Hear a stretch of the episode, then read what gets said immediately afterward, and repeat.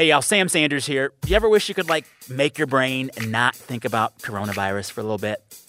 Oh, you do? Well, today, this show is here to help. We're going to share with you now one of my favorite It's Been a Minute episodes, maybe ever. We call it our Drag-isode. Yes, an episode all about drag. We first brought it to you last summer, and we're going to share it with you again because it's just full of joy, and we need joy right now. Okay, dear listener, this episode is wonderfully COVID 19 free. Enjoy.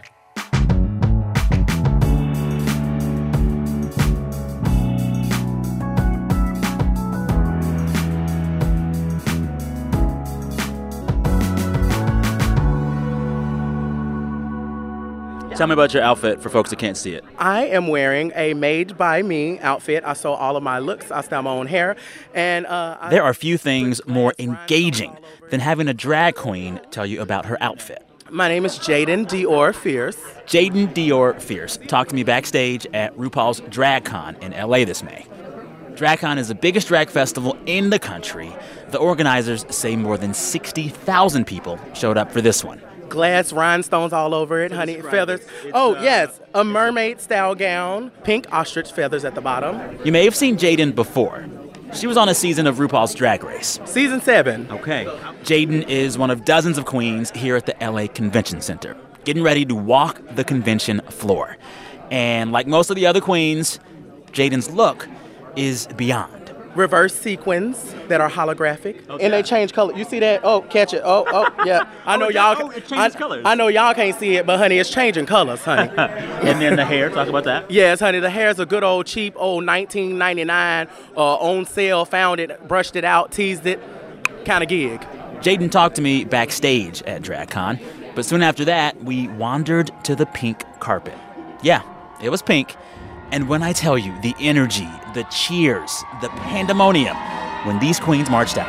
All hail the reigning queen Aquaria, arriving now in the Think main Met Gala red carpet meets courtside at an NBA Finals game meets the rowdiest high school pep rally you have ever attended.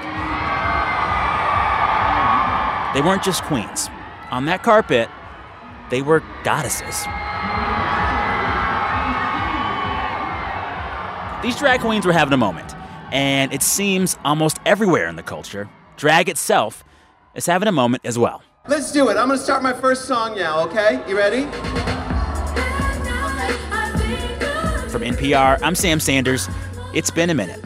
This episode, our current golden age of drag. We will examine the history of drag with Frank DeCaro, a man who literally wrote an encyclopedia of drag. In the kabuki tradition in Japan, in minstrel shows, they had a drag queen. In vaudeville, in burlesque, there's always been someone cross dressing for work. We'll talk with the executive producers of RuPaul's Drag Race. drag has arrived at the big kids table. People are finally acknowledging it as an art form to be reckoned with. And we'll talk with Shangela, one of the brightest stars in the world of drag.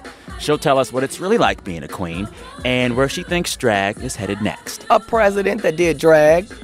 Call this our drag Dragisode. I think you will love it. Stay with us, Queens. We'll be right back.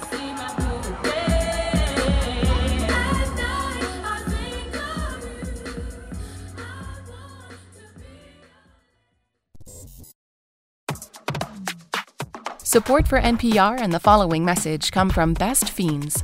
Have more time on your hands? Connect with family and friends and engage your brain with fun puzzles by downloading Best Fiends, the five star rated mobile puzzle game with over 100 million downloads. The game is updated monthly, so there are always new levels to play, events to master, and cute characters to collect. And you can play without an internet connection. Download Best Fiends for free on the Apple App Store or Google Play today. That's friends without the R.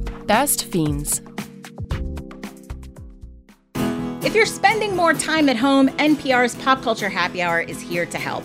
From family friendly favorites to stream to recommendations that will calm your nerves, we've got ideas. What to watch, what to read, what to listen to for both old favorites and new arrivals. Pop Culture Happy Hour from NPR. Listen and share with your friends. There is no way to talk about drag's current moment without talking about its history. To do that, Hello, Frank DeCaro. Hello. How are you? I'm so happy to be here. I'm so happy to be here. I talked with well. drag historian Frank DeCaro. He is the author of Drag, combing through the big wigs of show business. Like you heard earlier, Frank told me that drag has been part of our history for a long time. I wanted Frank to walk us through how we got here and where it all started.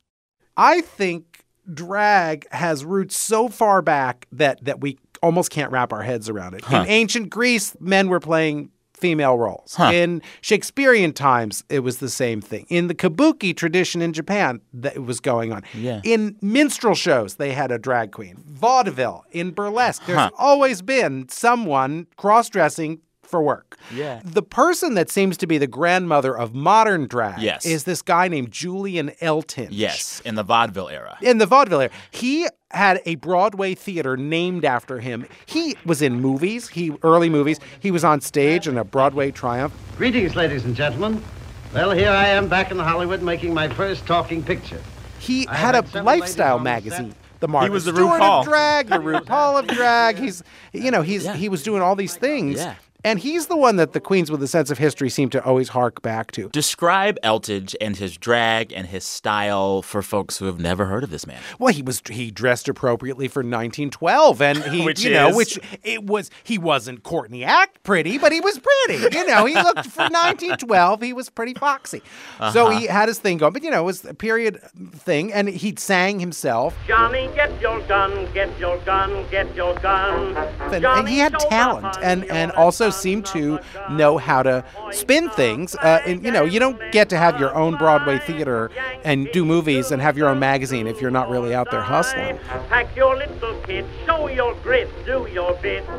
So back then, in that age, in the vaudeville area, when drag was happening, was it called drag?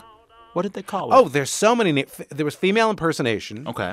the term I came across that I thought was interesting was femme mimic. So you would read these, they would, you'd read the gossip columns of the day, you know, a Walter Winchell kind of column, all those things, Uh-huh. and and it would be fem, top femme mimic, and they would you know name drop and you know and, and it would be all of these performers that Yeah. that they would sort of glom onto, and there would be these clubs that people would go to, but the thing that was interesting to me is these touring reviews would show up. I found an ad and it was like held over in Fort Worth in the 50s and it was like 28 Really? days of drag, you know, but they didn't In call it that. Fort But it was like female impersonation, Yeah. 50s or 60s. Yeah. But it, and it was uh it was amazing to me that because it's like you know you expect it in New York and San Francisco. Yes. But you're like Fort. Worth had 28 days worth of business Yeah. for Well, drag. Yeah. This is what I found so interesting in your book. One, you point out it's kind of been here forever, drag. Yeah. And two, you point out for the longest time it existed in this kind of legal in between. You know, there were drag shows all the time, but in lots of parts of this country, you could be arrested for wearing clothing of the opposite sex or performing as the opposite sex. So there was this weird kind of dichotomy around drag for a very long time. I think a lot of it was tied in with the, the notion of homosexual panic. It was the idea of if you go on Mm-hmm. and you don't make it clear that you are a man in a woman's dress and a Mm. straight guy in the audience is titillated, Mm. you've entrapped him or you've you've Huh. you've it's a ruse you've fooled him you've you've lied to him So then we see Julian Eltinge in the vaudeville era. Yeah. When is the next moment in American history where drag like has a breakout moment? I'm thinking like the TV era when you see the first drag queens on TV. well the first it's funny to me because Mr. Television Now, here he is, your man Friday, Milton Berle. Milton Berle Yeah. he was really responsible for people buying TVs. Apparently, his show was so popular in the 40s. And he was like very safe and accepted by middle America. Oh, and, everybody like, loved him. wholesome. he and- would come out Uh-huh. and he would he would be Carmen Miranda Lady, please don't laugh. Now you know what you look like. or he would be Cleopatra. I can't hear myself. I got the wig on, but it. but I, He was you heard of heterosexual, but he said my he said my drag is too gay to be gay. Yeah. He was known for having what they call in drag the meatiest tuck. He was he was a man with an, a python in his pants, and but he wa- which kind of was the point of a lot of So drag. that way you're not fools. Early on, no, no. It, what it was basically a lot of drag in television, really up until RuPaul's Drag Race, pretty Uh-huh. much, was take the straightest, hairiest, ugliest guy, And put him in a dress. put him in a dress, Mhm. and a straight guy will fall in love with him. That's the story always. And and, And, it works joke- because the audience knows that that's still a dude. Right. No one notices a, an Adam's apple. No one notices man's ha- man hands. Nothing. But he just would show up in a dress, and because he was so sort of, he kind of looked like a rabbit. He had these like little, you know, Bugs Bunny kind of teeth. He never stopped. He was on Roseanne at the gay wedding episode in drag. He Wow. he showed up everywhere in a In dress. drag. Okay. And he was a straight guy and kind of ugly and still hilarious. So then we see him really do this big, and then I think the next TV drag queen of note might be whatever Flip Wilson was doing. Oh my God! Tell Flip folks who Flip Wilson the is if they don't know. I know Flip Wilson Yeah. because I would watch him as a kid. My mother loved him. Oh yeah, he's the best. I watched him all the time You on and- Nick at Night. Oh, see, on Nick and I, I watched it when it was new. I was like five, you know, and I watched it when it was first on. Gotcha. Flip had the first variety show fronted by an African American man. Okay. Now, Flip had a drag character named Geraldine Jones. The name is Miss Jones. Geraldine Jones. And the problem for Flip was she was such a hit that she kind of eclipsed him. She definitely did. And she What had was more magazine covers. Oh, she had so many. She'd say, What you see is what you get. What you see is what you get. And she'd say, The devil Made me buy this dress. Said I didn't want to buy no dress. That was her other one. Um, and Flip used this. They called it a sassafras falsetto. One of the magazines Can of the you do time it? called it. Uh, woo! Woo! I've never seen a fur like that. She was sassy, Uh-huh. smart, had a boyfriend named Killer. If it wasn't for Killer, you could be the top banana in my bunch. Uh, she could do something no other drag performer on TV had done before. She could walk in her shoes and look fabulous. So we have walked through drag history and how it's been a part of our lives for forever. But I want to talk about this moment where it seems as if, from what you write in the book, where drag kind of went alternative and that kind of alt vibe actually influenced RuPaul's Drag Race. This is like the 80s New York drag scene. The entire ethos of RuPaul's Drag Race to me really started with Wigstock in New York City. Welcome to Wigstock. And that was the early 80s, 84, mm-hmm. 85, something like that. They Lady Bunny I live the life I love, and I love the life that I live. and Hattie Hathaway and other performers, including RuPaul, had this outdoor festival of of hairpiece and love. It was what they talked about. Hair pieces and love. Hair pieces and love.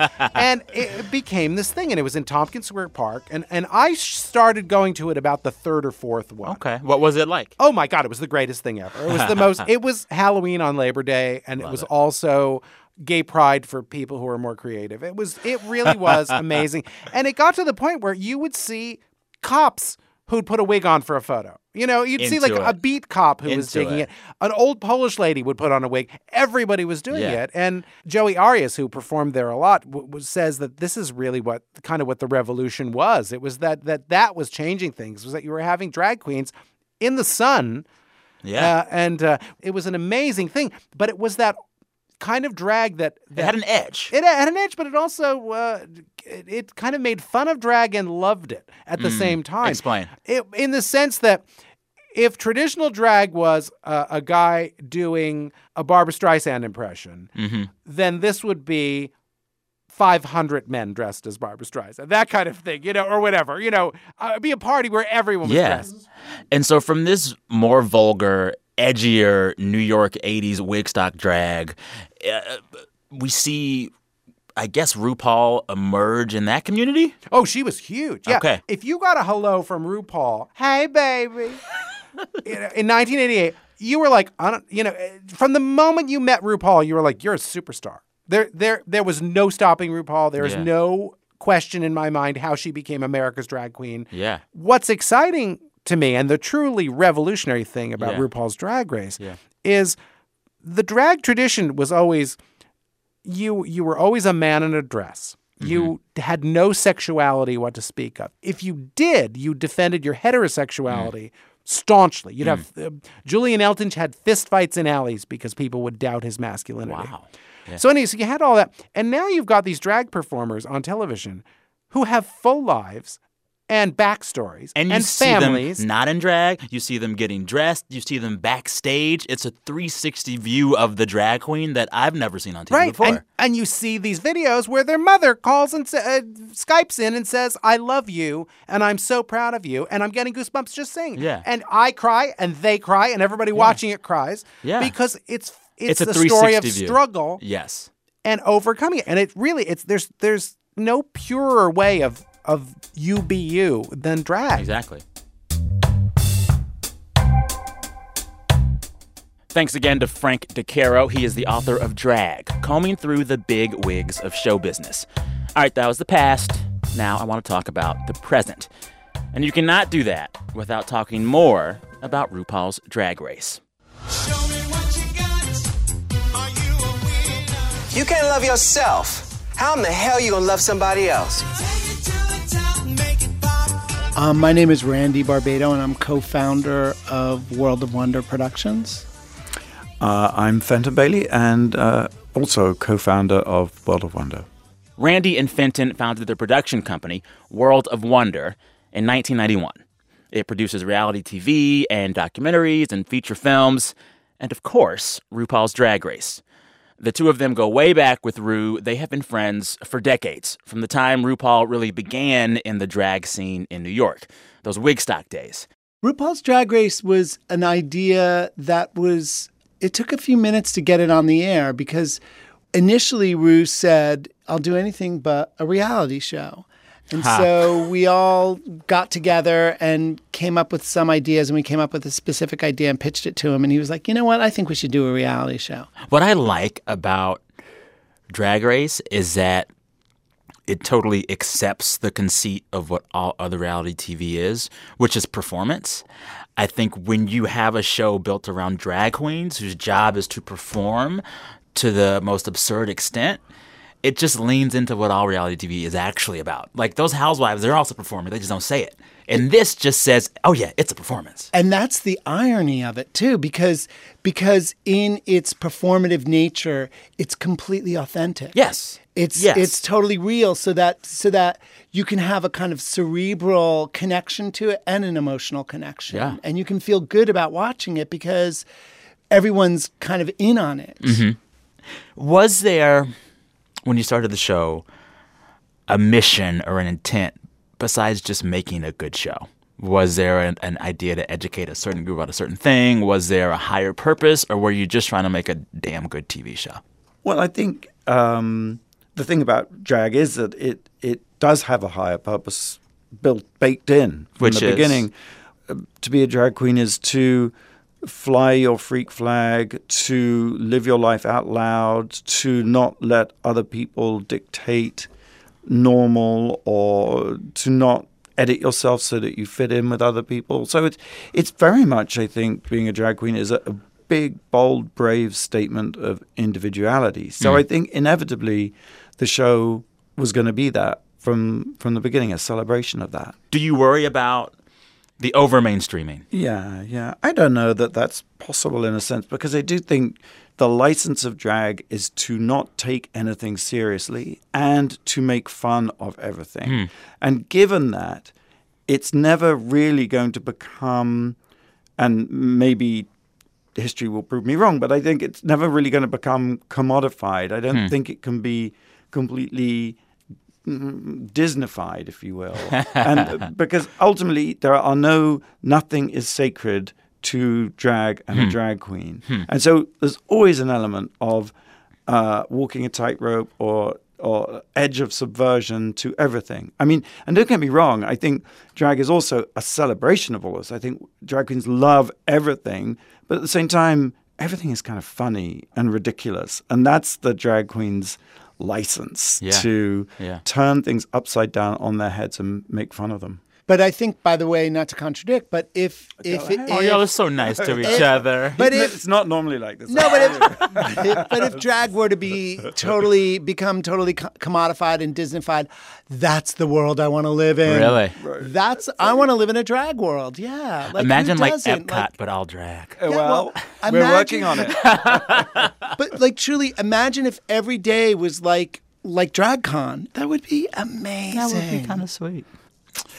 I would get so much grief if I were in a room with the two EPs of Drag Race and didn't ask some of the critical questions that you hear from fans all the time. uh, and in thinking back to the controversy in the show about whether or not trans women would be allowed on, how did you grapple with that? And is there a reality on the show in which they are a big part of the show in its future? Well, we've had we've had trans people on Yeah. the show, so in a way, it's kind of a non-issue, and and really, essentially, anyone can apply for the show, and we're looking for charisma, uniqueness, nerve, and talent, and that's That's it. anyone who's got charisma, uniqueness, nerve, and talent. You know, Yeah, I mean that is the number one priority, and I think that that that was uh, that was an unfortunate sort of conversation that I don't think was fully reflected the reality of the show because there have been many trans people on the show, but we're one big family.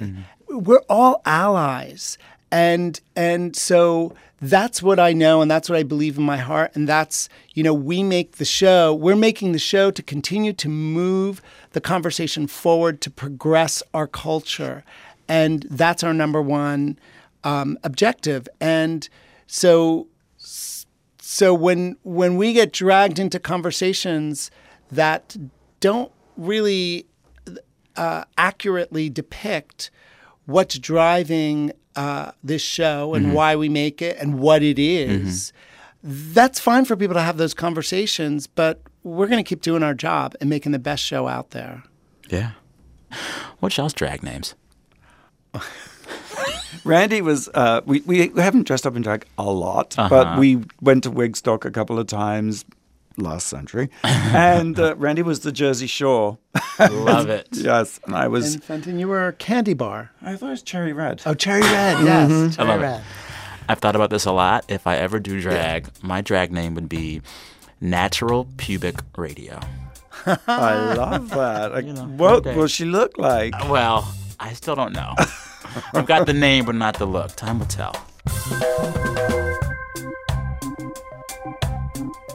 Thanks to Randy Barbato and Fenton Bailey. They're the executive producers of RuPaul's Drag Race. All right, time for a break. When we come back, we'll talk with one of that show's biggest stars and one of the biggest drag queens working right now, Shangela. BRB.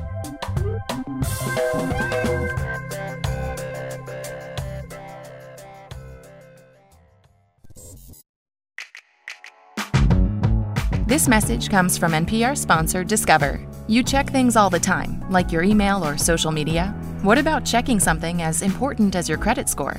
Discover makes it quick, easy, and free with their credit scorecard, even if you're not a customer. See your FICO credit score, the score used by 90% of top lenders, and other important credit information. Learn more at discover.com/slash credit scorecard. Limitations apply. COVID 19 has upended our lives, shaken us from all sense of security. When it comes to pandemics, we just are in this cycle of panic and complacency. We'll see if this one puts an end to that. I'm Manoush Zomorodi. How can we protect ourselves against future global outbreaks? That's on the TED Radio Hour from NPR. Subscribe or listen now. You know DJ Pierce as Shangela, one of the most well known drag queens in the world. Shangela was in A Star is Born with Lady Gaga.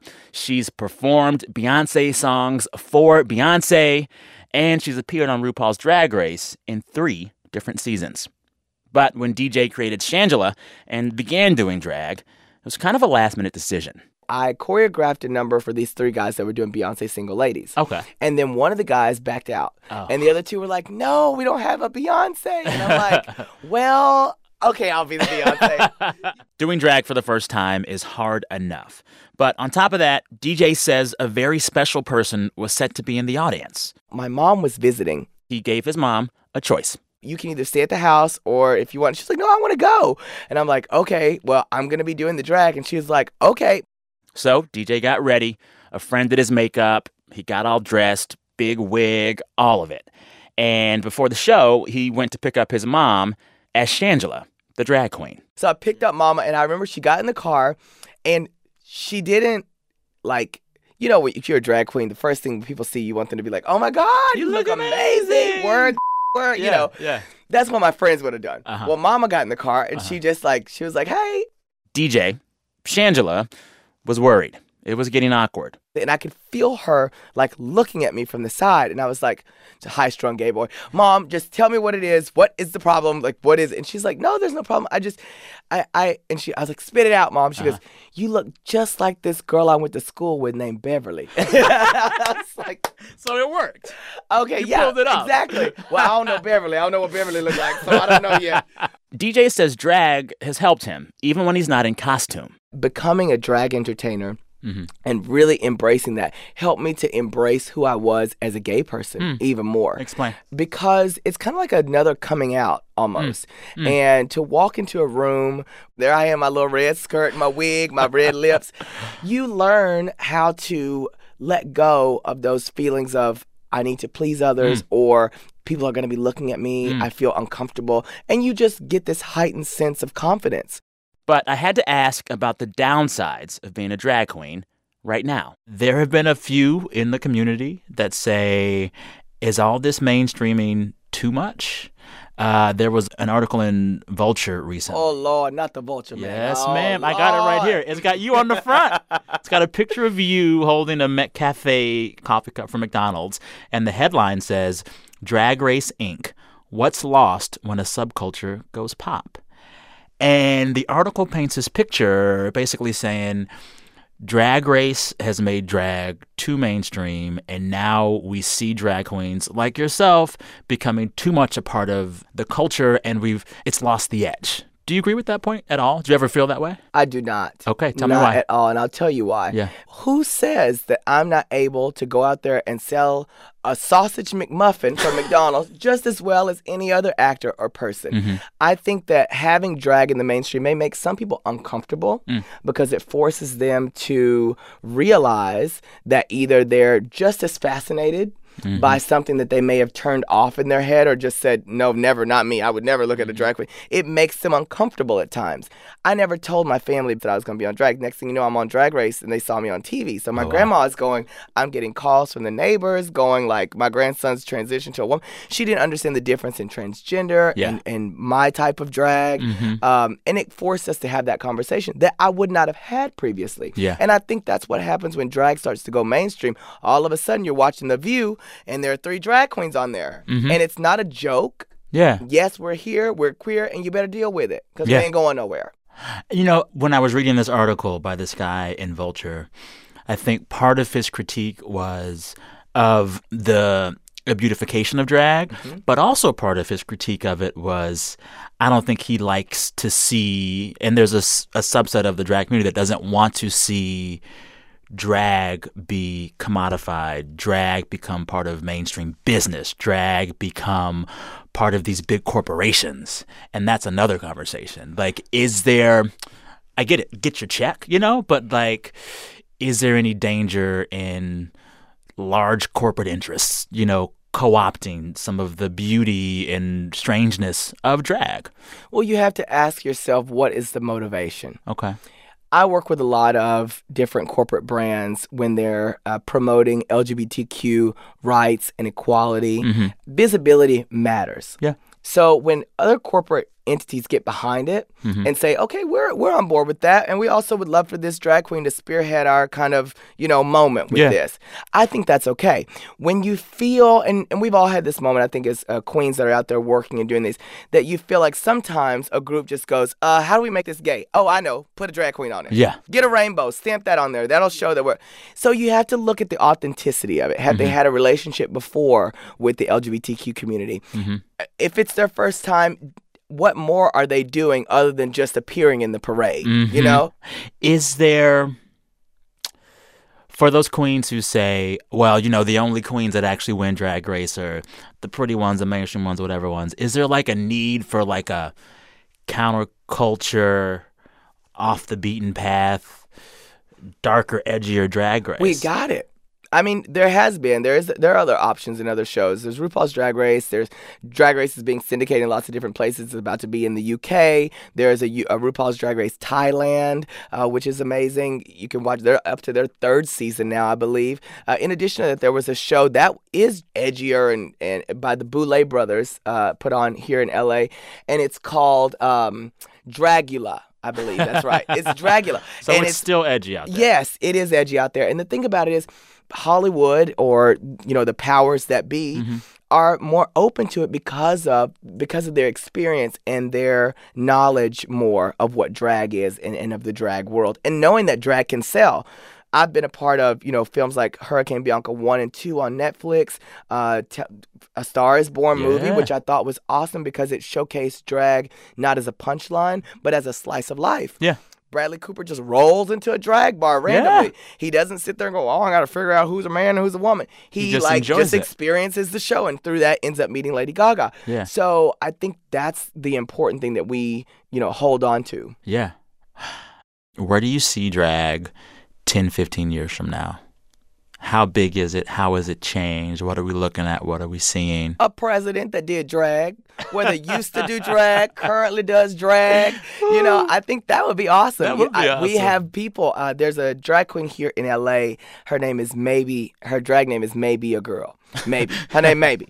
So uh, she just won as a local city council representative wow. uh, here, and she ran in drag Wow. and won. Okay. In addition to that, there's a drag queen in New York, a friend of mine named Marti Gould Cummings. Mhm. And she's announced that at some point she's going to run as well, but she's been very active. She actually holds an office right now in her local community. Okay. And she ran in drag. I love it. so I think that when we get to a place where the majority of our country could even vote for someone who had either embraced drag younger Mhm. on their life, you know, that to me would be amazing.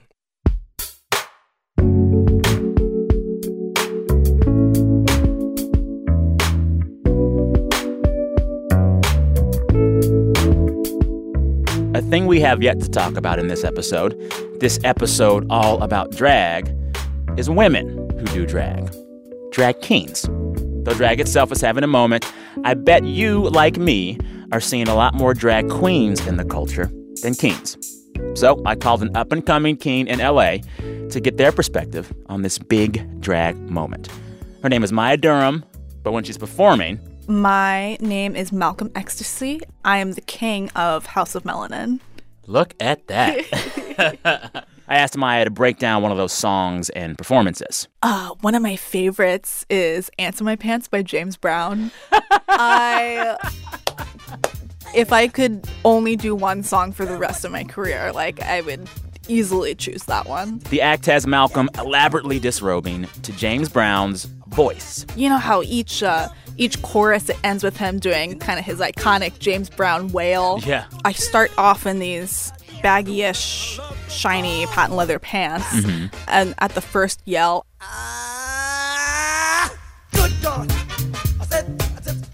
I tear those off into these red shorts. And then I tear those off into these gold kind of hot pants. And then by the third yell,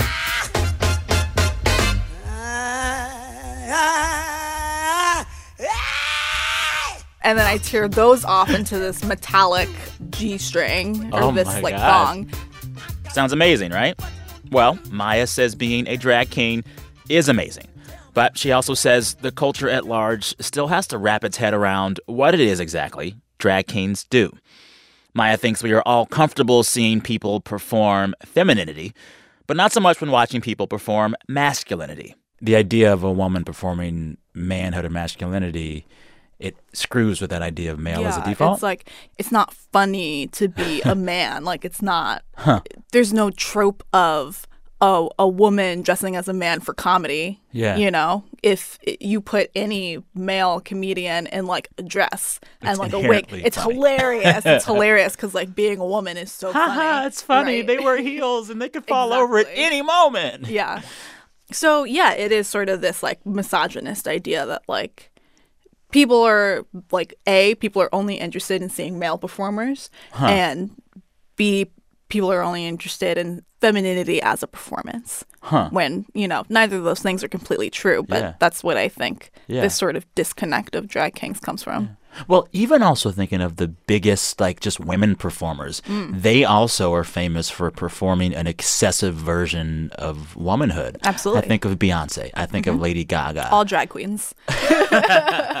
they are giving you this excessive performance of what it means to be a woman. Right. And you're just saying that there is not a cultural desire for that on the other side. hmm If there were a man, a cisgendered man in the world performing what we could say was drag kingness, an excessive performance of masculinity, who would it be? Yeah. Um. Dwayne I The Rock wouldn't- oh my god, I love Dwayne the Rock Johnson. Um, like honestly, that is an example because he's you know he's larger than life. He has this huge personality. Yeah. Um, I also think of uh, I think about Bruno Mars. Like that's someone who a lot of like a lot of baby kings will perform. Really? Something about Bruno Mars's energy is something that people can like latch onto. Oh, I like um, that. In a way that I, I think is I think is pretty cool. Yeah. Yeah. yeah. What aspects uh, of masculinity is Malcolm Mhm. most trying to turn on its head or examine or highlight? I think I highlight the ways that men treat women as kind of as trophies. Because Malcolm is definitely uh, a playboy, Okay. and I mean, if you look. As it's a lot of like posing with women like flanked on me and Yeah. and and things of that nature and sort of I, I guess using women to sort of make up for I don't know what but make up for kind of a sense of self Hmm. um almost sort of homoerotic vanity kind of Yeah. thing a lot of men are obsessed with themselves and Yeah. have this interesting type of ego Mhm. that I like to play on Yeah. Mhm. What do you think or what do you feel Mm-hmm. When you see queens like Shangela in A Star is Born and then walking the red carpet at the Oscars? Or when you see RuPaul getting his own talk show? Mm-hmm. Mhm. When you see the queens, like so many of their careers are just shooting to the stars? Mhm. How do you feel seeing their success when there is not a drag king Right. yet on that level? Like, is this drag moment in some ways bittersweet for you? Hmm. Or I don't, I don't know. What do Mhm. you think about that? Well when I- when I see queens succeeding I I think work you know? Um I don't I don't think uh my frustration with people's lack of awareness about kings has to mean that I'm bitter about the success of of queens. And I have seen a lot of that. A lot Yeah. of people you know will post on a queen announcement like oh but this and this king could have done that too, et cetera. And it's like, okay, but Shangela did it. Like, she was great. So, you Yeah, know, yeah. what's the deal? Yeah. But I don't want to see queens knocked down from the level that they're at. I want to see Mm. kings rise up to that same level.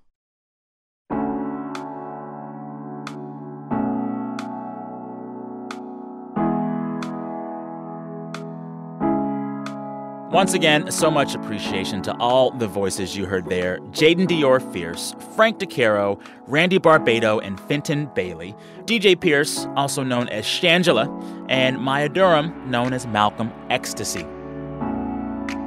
We are back this Friday with our regular weekly wrap of the news. All right, Queens and Kings, until then, keep shining. Talk soon.